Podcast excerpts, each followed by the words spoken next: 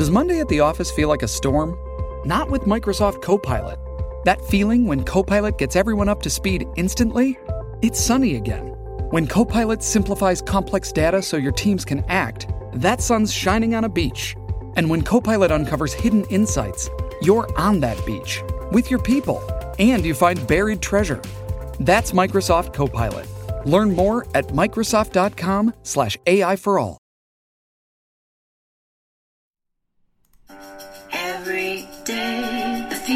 Getting closer. Welcome to Master the NEC, where we talk about the National Electrical Code and all things electrically related. My name is Paul Abernathy, your host, and welcome to today's podcast.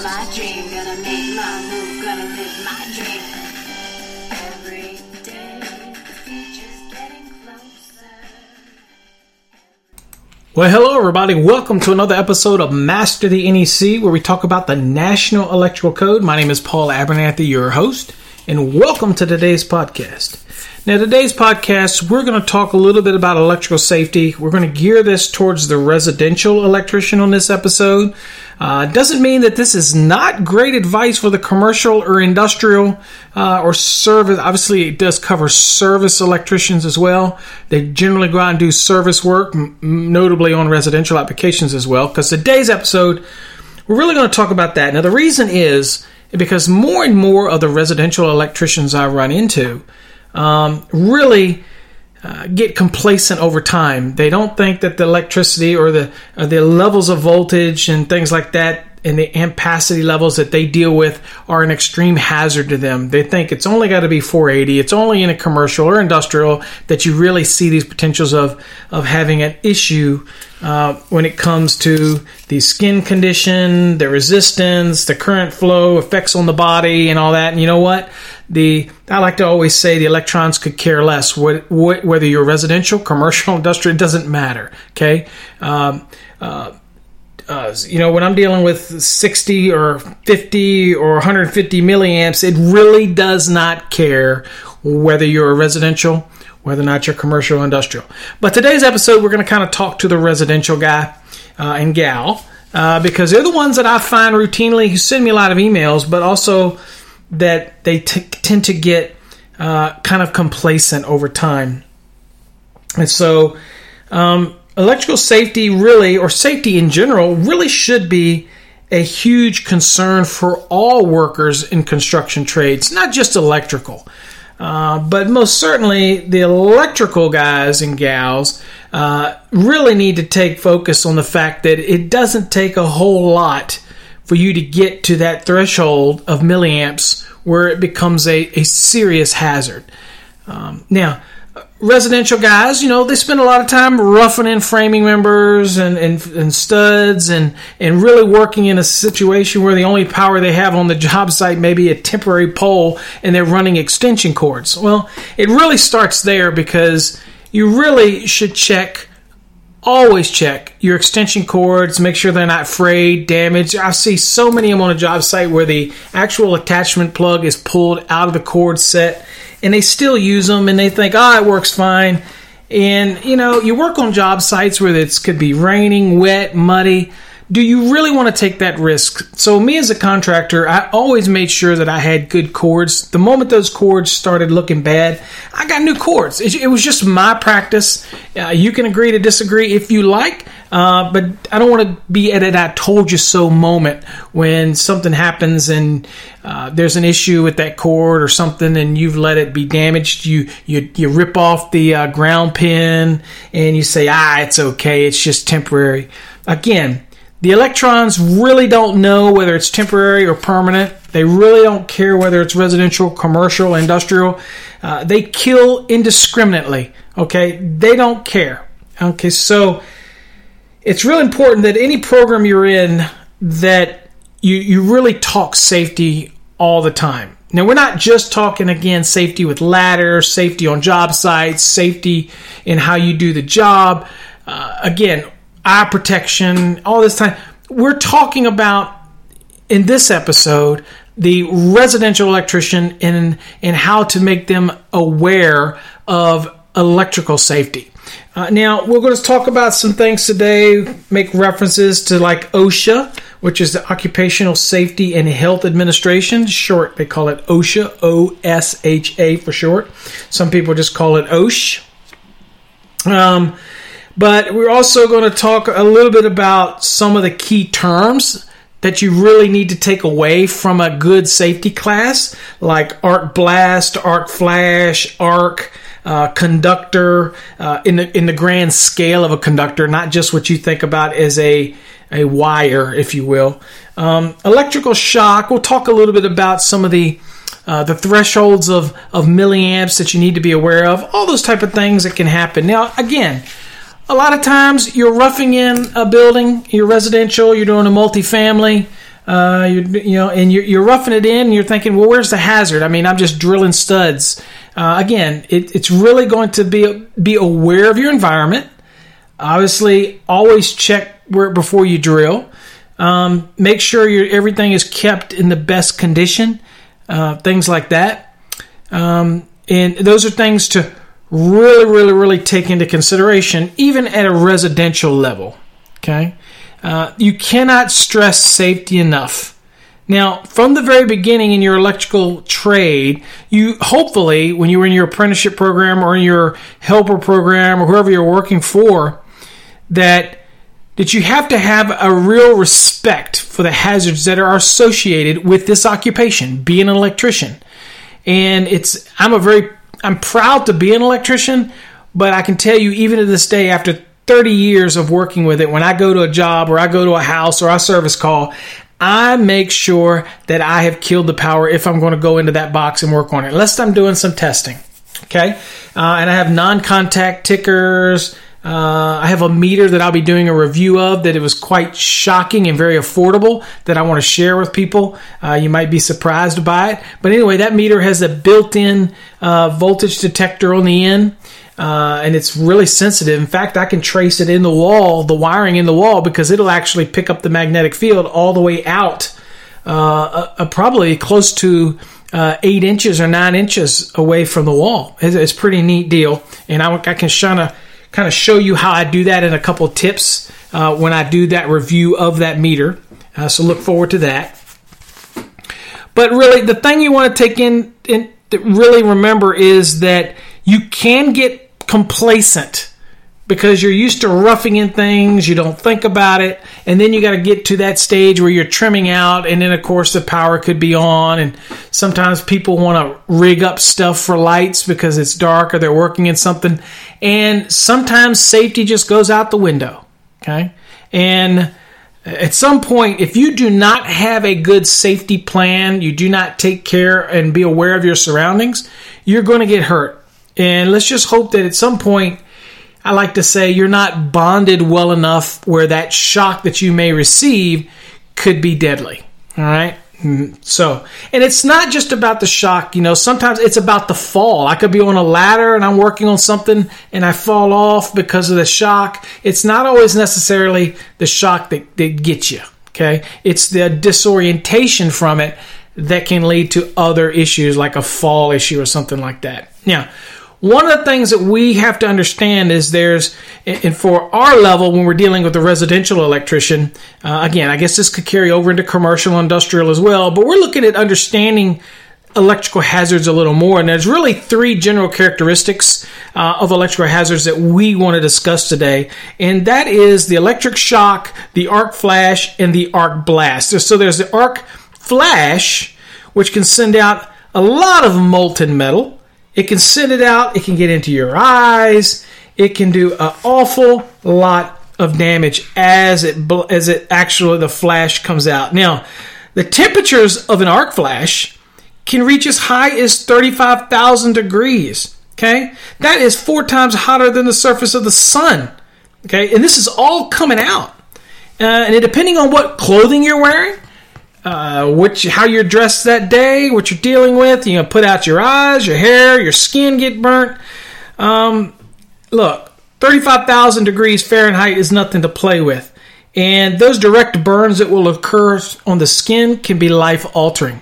Now, there's a lot of people that say this could not happen in a residential application.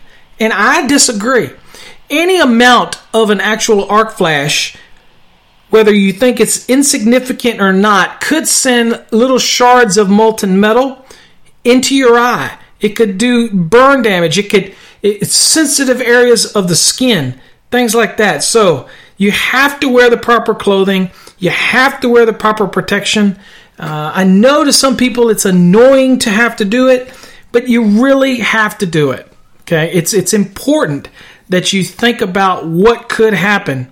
Uh, that also, there's old saying is sometimes we're focused on something with one hand reaching in and doing something, but we're not always aware what the other hand's doing. Uh, and left side, right side, brain, different function, and it just can be a hazard. So always think about the arc flash condition. Okay, that's a lot of energy that gets released at one time that creates an electric arc. And this arc will actually this this electric current arc actually travels through the air and if you've ever seen one of those slow motion explosions from an arc flash, uh, that'll wake you up. Okay, so that's the one. Now the next thing we talk about is the arc blast. It's very possible that you could have this arc blast. Now think about it. If you have this arc blast, you have this extremely high temperature that is caused by this exploding uh, expansion of this gas in the air. And then this metal is sprayed out everywhere by the arc flash.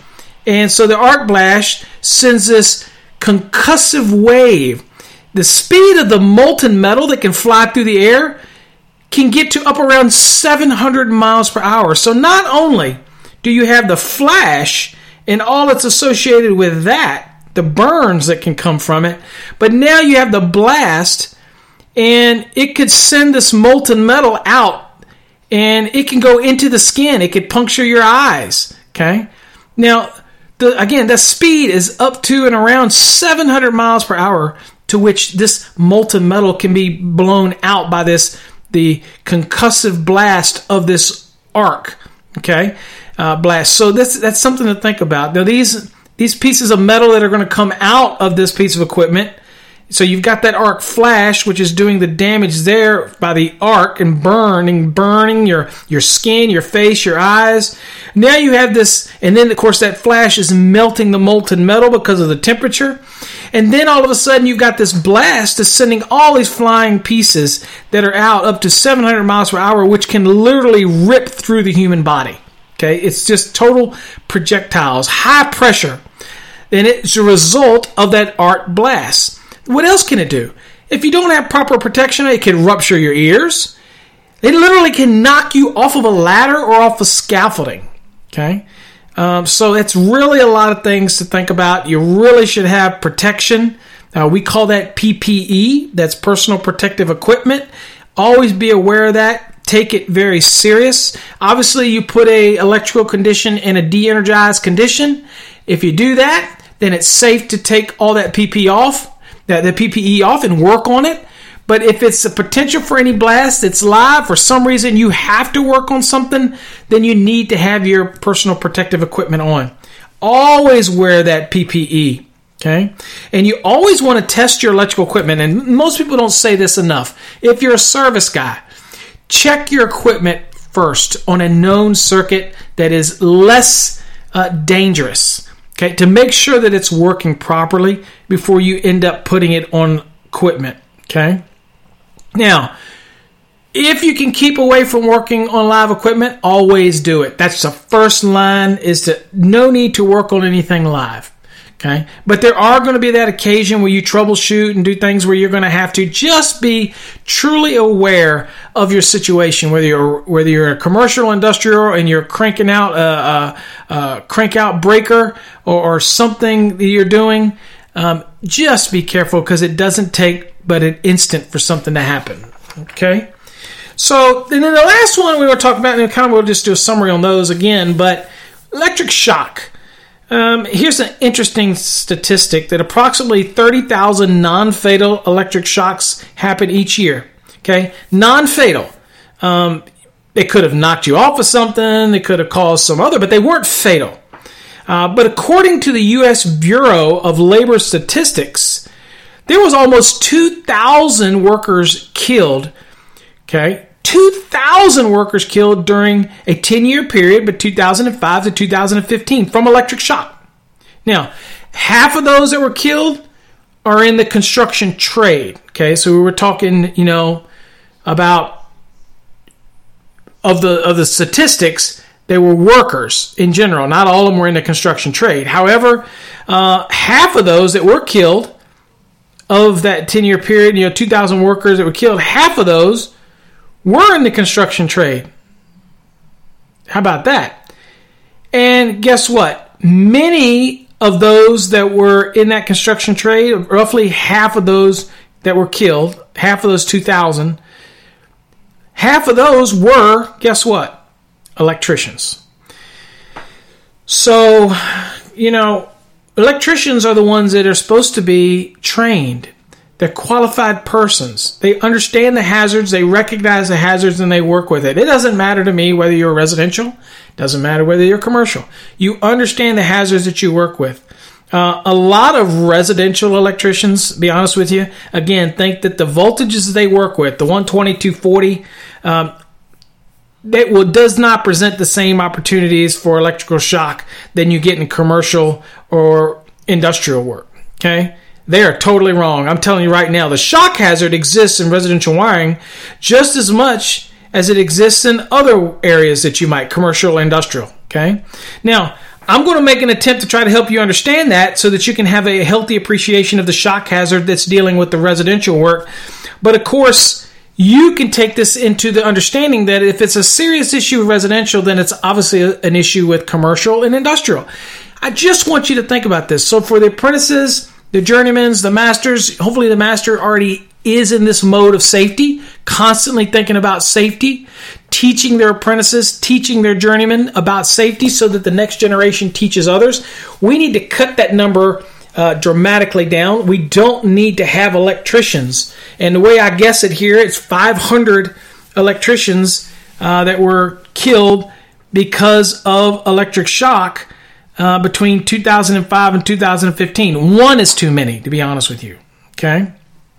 Now, let's kind of get a little understanding of so we get the basics. You know, electricity refers to the flow of electrons, whether you're talking about uh, a theory, uh, uh, or whatnot, or whether it actually happens. The concept is we're going to keep it very basic. Is that when electricity refers to the flow of electrons through a material, the force that actually drives those electrons or actually creates the reactive uh, type of reaction from the electrons uh, and actually make the electron flow possible. Even the concept is known as voltage. Okay, so voltage is putting that actual force behind it. Now, any material that actually conducts electricity is called a conductor. Okay, now examples of conductors used in the electrical industry, obviously, we're familiar with copper and aluminum. Okay, uh, these these substances we're very familiar with have very little resistance to electron flow, so it makes them really good conductors. But to be honest with you, any material or substance through which electricity flows is called a conductor. So bus bars, things like that, they can be considered a conductor. So we have to understand terminologies in wire and what we're dealing with. But again, if that material is of which that electricity could flow through it because it is conductive, then it is considered a conductor. All right, now the su- substances that we deal with that have very little resistance to flow uh, is those copper and aluminum products. But what about the things that is very high resistant? Well, obviously, that's the insulation that's on the conductor, that protective buffer between the conductive medium and actual parts, metal parts, and things like that. And that is insulators a good example of that is rubber, plastic, porcelain, those type of things. Um, and of course, in the wire, it's the thermoplastic, which is your THHN, THWNs, and of course your rubber-ish style, which is a cross-linked polyethylene. It's not the same as a rubber that you see in a cord, but it is coming from that family UL44, and it's just called a cross-link because of a cross-link chemical reaction. It's polyethylene. All right, so those are good insulators. Okay, so electricity likes to flow along the path, a complete circuit, uh, and typically the path begins with a power source uh, whether it's at your panel, uh, and it actually flows through the conductors to actual whatever the load is, and then it flows back on another conductor all the way back to the source, and current flows from the load back to the source, uh, and it flows from the source to the load, uh, and we'll just talk about that in general terms. Okay. Now, let's talk about it's it's very important to point to consider at this time is the human body can, under certain conditions, really become a conductor and be a part of the electrical circuit. That's something that we want to keep in mind now that if the conditions are right, the body can become part of the circuit. Now, when this happens, the results, sadly, are fatal. If it's from hand to hand, then it's going to transfer through the body to the heart and that becomes a problem. Uh, we do our best to not put ourselves uh, in that type of pos- uh, position where the current's going to flow through our body and complete that circuit. The good news is most of the time we work with things we're not being part of the circuit. We're touching something uh, and we get that tickle, which you shouldn't because you should de-energize or have on PPE. But at the end of the day, um, the reason that we might not get uh, killed when we get shocked on something is because we have shoes with soles and and rubber soles and, and we have a lot of resistance in our body and things like that and it, we're just not a perfect conductor but we can be very quickly all right now an electrical circuit that includes a human body is that can be part of a circuit um, because the way the body is the circuit current will flow from the right hand travel through the right arm, through the heart, through the lungs, through the left arm, back to the circuit, and then through the left hand. The, the amount of current that flows through the body really depends on the body's resistance, and we'll kind of touch on that here in a minute. Um, and of course, the voltage of the power source can play a role in it. Now, there's a relationship among current voltage and resistance in an electrical circuit, and it wasn't, it was many, many, many, many, many years ago that a man named Simon Ohm discovered is I think it's George A, but it's I just say Simon Ohm discovered this relationship many many years ago. His discovery resulted in a mathematical formula that later, obviously, we know today, or what you should learn in your apprenticeship class, uh, is Ohm's law. So current equals electric force divided by resistance. Now, current flow is measured in amperes. Okay, that's how we measure it. Uh, electrical force that's actually, as we talked earlier, that actually makes it possible for electron flow is called voltage. And we measure that with our voltmeters, so it's measured in volts. And the electrical resistance is measured in ohms. Now, ohms being the omega symbol, ohm. Uh, remember that the lower the circuit's resistance, the greater the current that a voltage can push through that circuit. Okay? Remember that. It's important to remember that the lower the circuit's resistance, the greater the current that a voltage can push through it. Think of that conductor sizes. Okay? The larger the conductor, you're going to lower the, con- the circuit's resistance and you can get greater current flow through it. Thus, larger conductors, larger ampacity values. Now, Skin condition, something to think about. Um, when we're talking about skin dry skin, it, it, fluctuates between a man and a woman and how dry somebody's skin is versus the other. Uh, it can be anywhere between 100,000 to 500,000 ohms. That's just dry skin. Now, when you're sweating, you get sweaty hands and you're touching something, you're working with electricity, you're working with wires, it can drop all the way down to a thousand ohms. Now, in water, if you're completely wet, then the body, the skin condition on the skin can even drop down to as little as 150 ohms. Okay? So that's pretty important things to, to take into account. Now, some common resistant values in that human body are those that we just said, but dry skin offers much more opposition to current flow. Why? Because of a lot higher resistance. Once you start working in it, you start perspiring, or you're working in a condition where your body gets wet, then you have an issue. Remember, the higher the ohm value, the more opposition to that current flow. So if we can lower that resistance, then more current will flow. So obviously, in this condition, when we're trying to size conductors, we go bigger size because we can get more current through it. Well, not necessarily a benefit for us on our body if we really take our skin condition and we perspire or we're in water or it's kind of damp where we're at or something like that and you start getting a, a lot of uh, condensation on you depending on where you're at or whatever it is then what happens is you lower that resistance. And when you lower that resistance more current can flow. And current is what's going to cause the major part of the problem okay uh, let's see here. Now, the interesting thing about the current flowing through the body, um, I mean, I'm going to talk a little bit about what happens so you get a healthy understanding of of what really happens as certain levels of current flow through the body. Uh, and so there's some things that you want to take away. Hopefully, you got this in your apprenticeship class. I teach this in one of my ACDC theory classes. Is that remember that a milliampere. Okay, just a, a little m, large A. Uh, think about this now. A milliamp is one one thousandth of an ampere. Its reference to decimally wise is 0.001 of an ampere. Okay, so it's one one thousandths. It's a very, very small amount of current flow.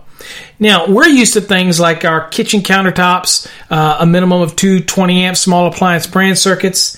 Um, and we're familiar with the regular circuit layouts, maybe a 15 amp branch circuit in the house. So, when we're talking about the effects on the body, we're talking about in milliamps, one one thousandth of an a single amp. So, why do we kill people today in the electric chair and pump 50,000 volts through them uh, and uh, do different things like that? It's really it's it's the amount of current that we put through them. But at the end of the day, it's about shock and awe, right?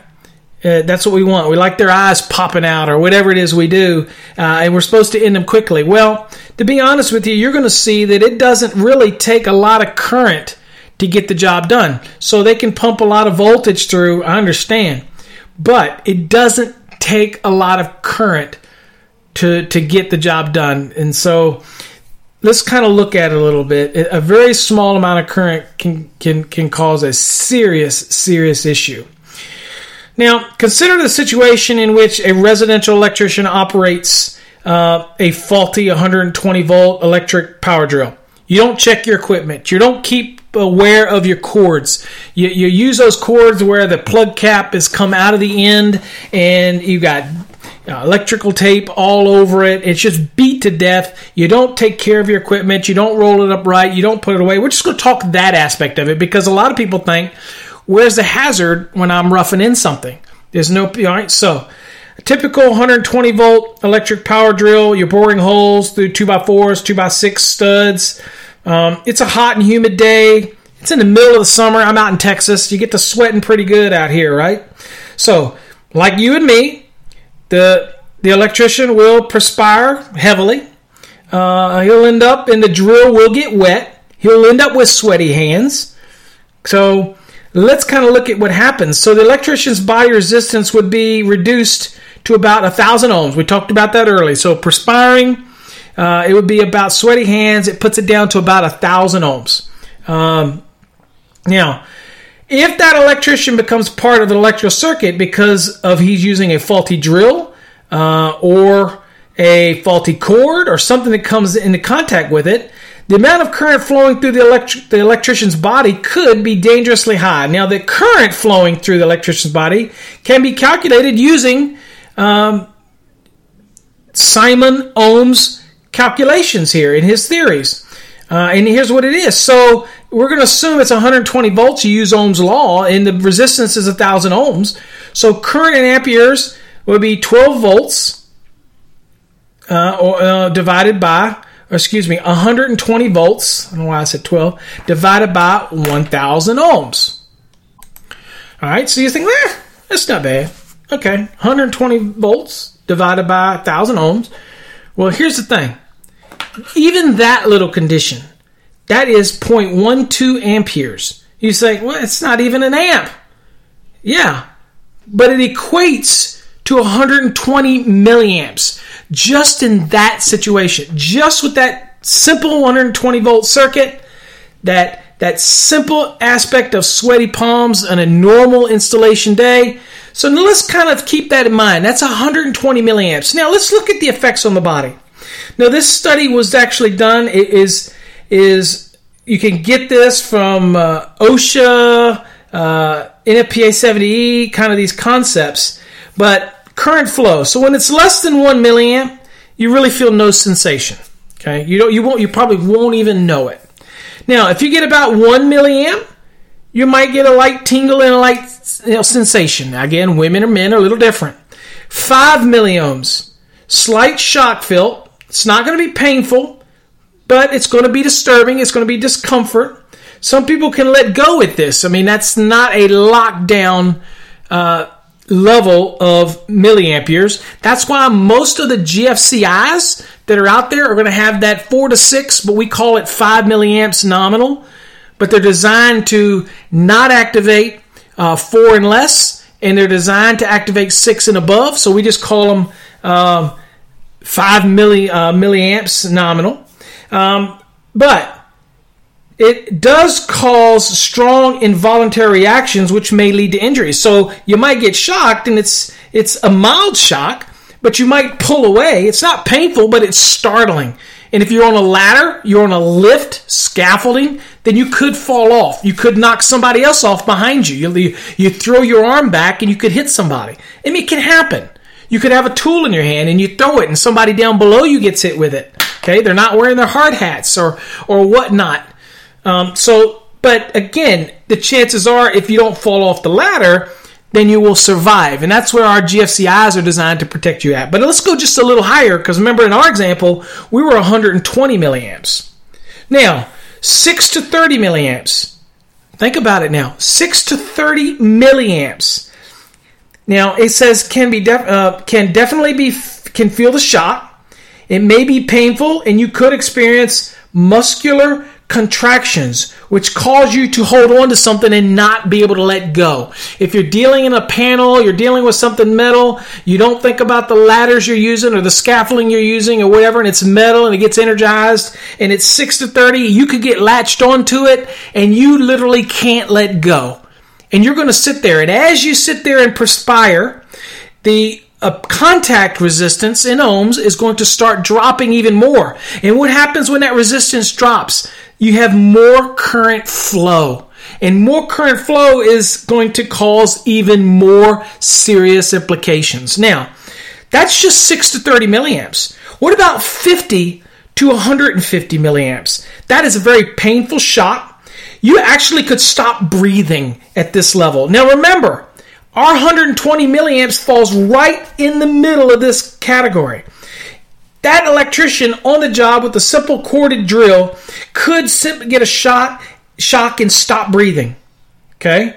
Death is very possible at the range between 50 to 150 milliamperes. Okay? We're not even near 1 amp yet. I mean, we aren't. Okay? So I tell you, you have to take this serious. Now, let's jump up. Remember, all of these circuits uh, are usually 15 amperes or 20 amperes, so we've got more capacity there, right? So 1,000 to 4,300 milliamperes, the heart goes into convulsions a ventricular fibrillation. It means it flutters and it won't allow oxygen to pass to the brain. That's why we have things like defibrillators that try to shock it back into rhythm. All right, now Paralysis means you're breathing, your diaphragm freezes, you're unable to breathe, so you suffocate. Usually at this stage, you're going to die. Now think about it 1,000 milliamperes. Remember what we talked about earlier? 1,000 milliamperes. That is one ampere. Think about it. That's all it takes. Now, let's go even higher 10,000 milliamps. At 10,000 milliamps, cardiac arrest and severe burns, death is probable. Uh, and again, the effects for the current lasting one second at a voltage level found in residential wiring systems, higher voltages will cause severe burns. But the key to remember here that I don't that I want you to to take away from it is that you you can have this condition very easily even in residential applications. Do not think that this is something that's only to be a concern for commercial and industrial electricians. Okay? It is a very serious concern either way. Now, let's think about another situation. Okay? Um, now, even in that situation at 120 milliamps, you know, that electrician could receive a shock that's enough to cause him or her to stop breathing. Okay? And without medical treatment, that might be all she wrote. And uh, I don't want to see any of my brothers and sisters that are in the electrical industry suffer for that. And if you think you're too good to get shocked, then you've got a problem. Okay? Uh, it's what I call denial. Be very, take a a, a complacent attitude will get you or somebody else hurt because other people pick up on bad habits. Now, let's look at another situation. Now, what about a resident electrician using a faulty 120 volt uh, hammer drill and masonry anchors to install an electrical box on the side of a brick wall of a house? Simple process. We've all done it. Okay. Uh, the home's nearest outside receptacle is not close enough for the electrician's extension cord to reach, so he opens a nearby window and runs the extension cord inside the house and plugs it into the receptacle located in a bedroom. It happens. Okay, he can't get to that outside receptacle that's required by the code, so he uh, he's going to run it up through a window. Okay, now the bedroom receptacle does not have ground fault circuit interrupter protection because it's inside. It's not the outside receptacle that would generally in 210.8 require GFCI protection. But the electrician doesn't think about that. He's busy getting something done. He's outside working and needs to get this box up. Hopefully, obviously, he doesn't have any idea what a cordless drill is today. But anyway, he does it and he got complacent. He didn't think about it. So, as the electrician begins to use that hammer drill, it starts to rain hard. But he's going to get this box in. Water begins to puddle around the electrician's feet. He needs to get this job done, so he continues using the hammer. Obviously, it gets all over him. It gets, you know, it gets onto the cords and the drill and the ground. Now, if the electrician comes part of the electrical circuit because of a faulty hammer drill, the amount of current flowing through the electrician's body could be dangerously high. The body resistance in this case, we talked about earlier, drops down to about 150 ohms. And that current amount is well in excess of the shock required to cause paralysis of breathing. So here, let's do the math on that one again. So if we take 120 volts divided into 150 using good old Ohm's law, we see 0.800 amperes or 800 milliamps. Now, look, do not become a shock victim because you get complacent. Okay? Understand the conditions, analyze it before you get into it. Think what could happen. Okay? So, look, also it's important to think the longer that you're in the electrical circuit, your body, that's the beauty of a GFCI, the longer that you're in the circuit, the greater the severity of that injury is going to be. Okay? So, think about those type of things. It's it's really important. Now, the National Electrical Code is a safety driven minimum safety standard. Okay? That's what it is. And so its effort is to try to have safe installations. And that's what we're trying to do with it. is have safe, compliant installations.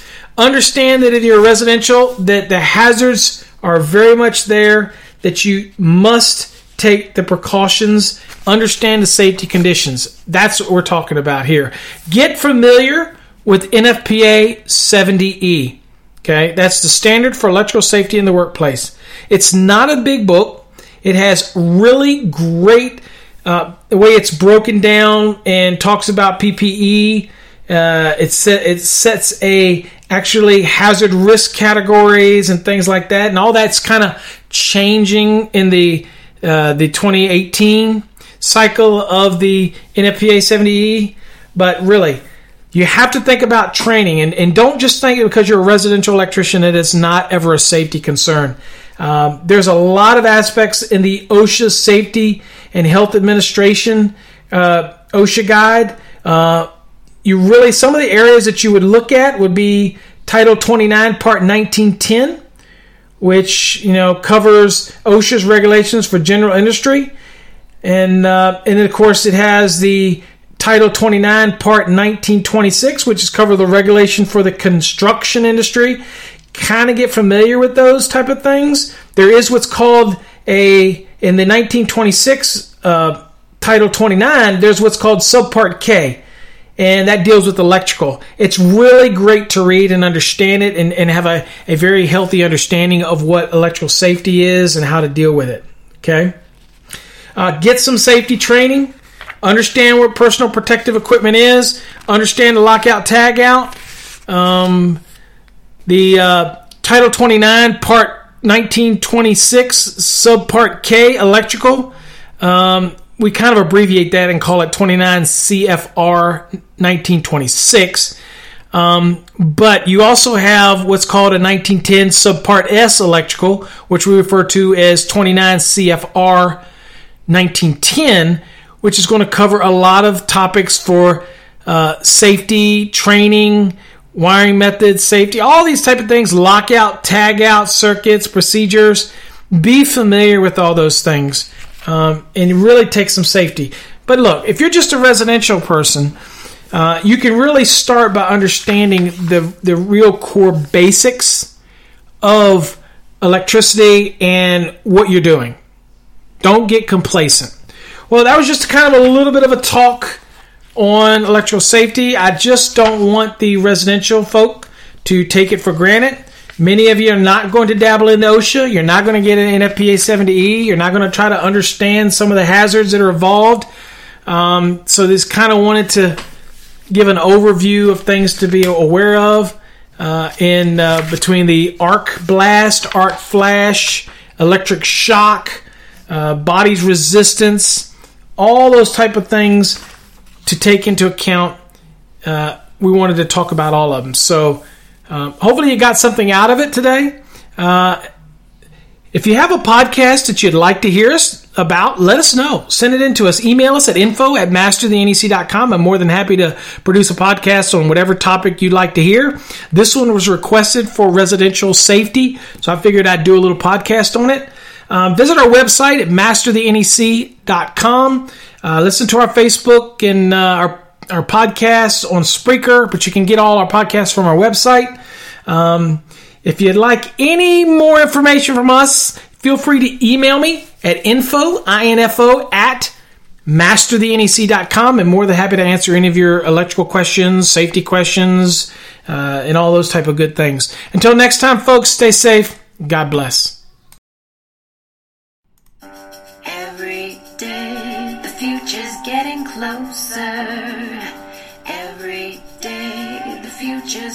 Bright.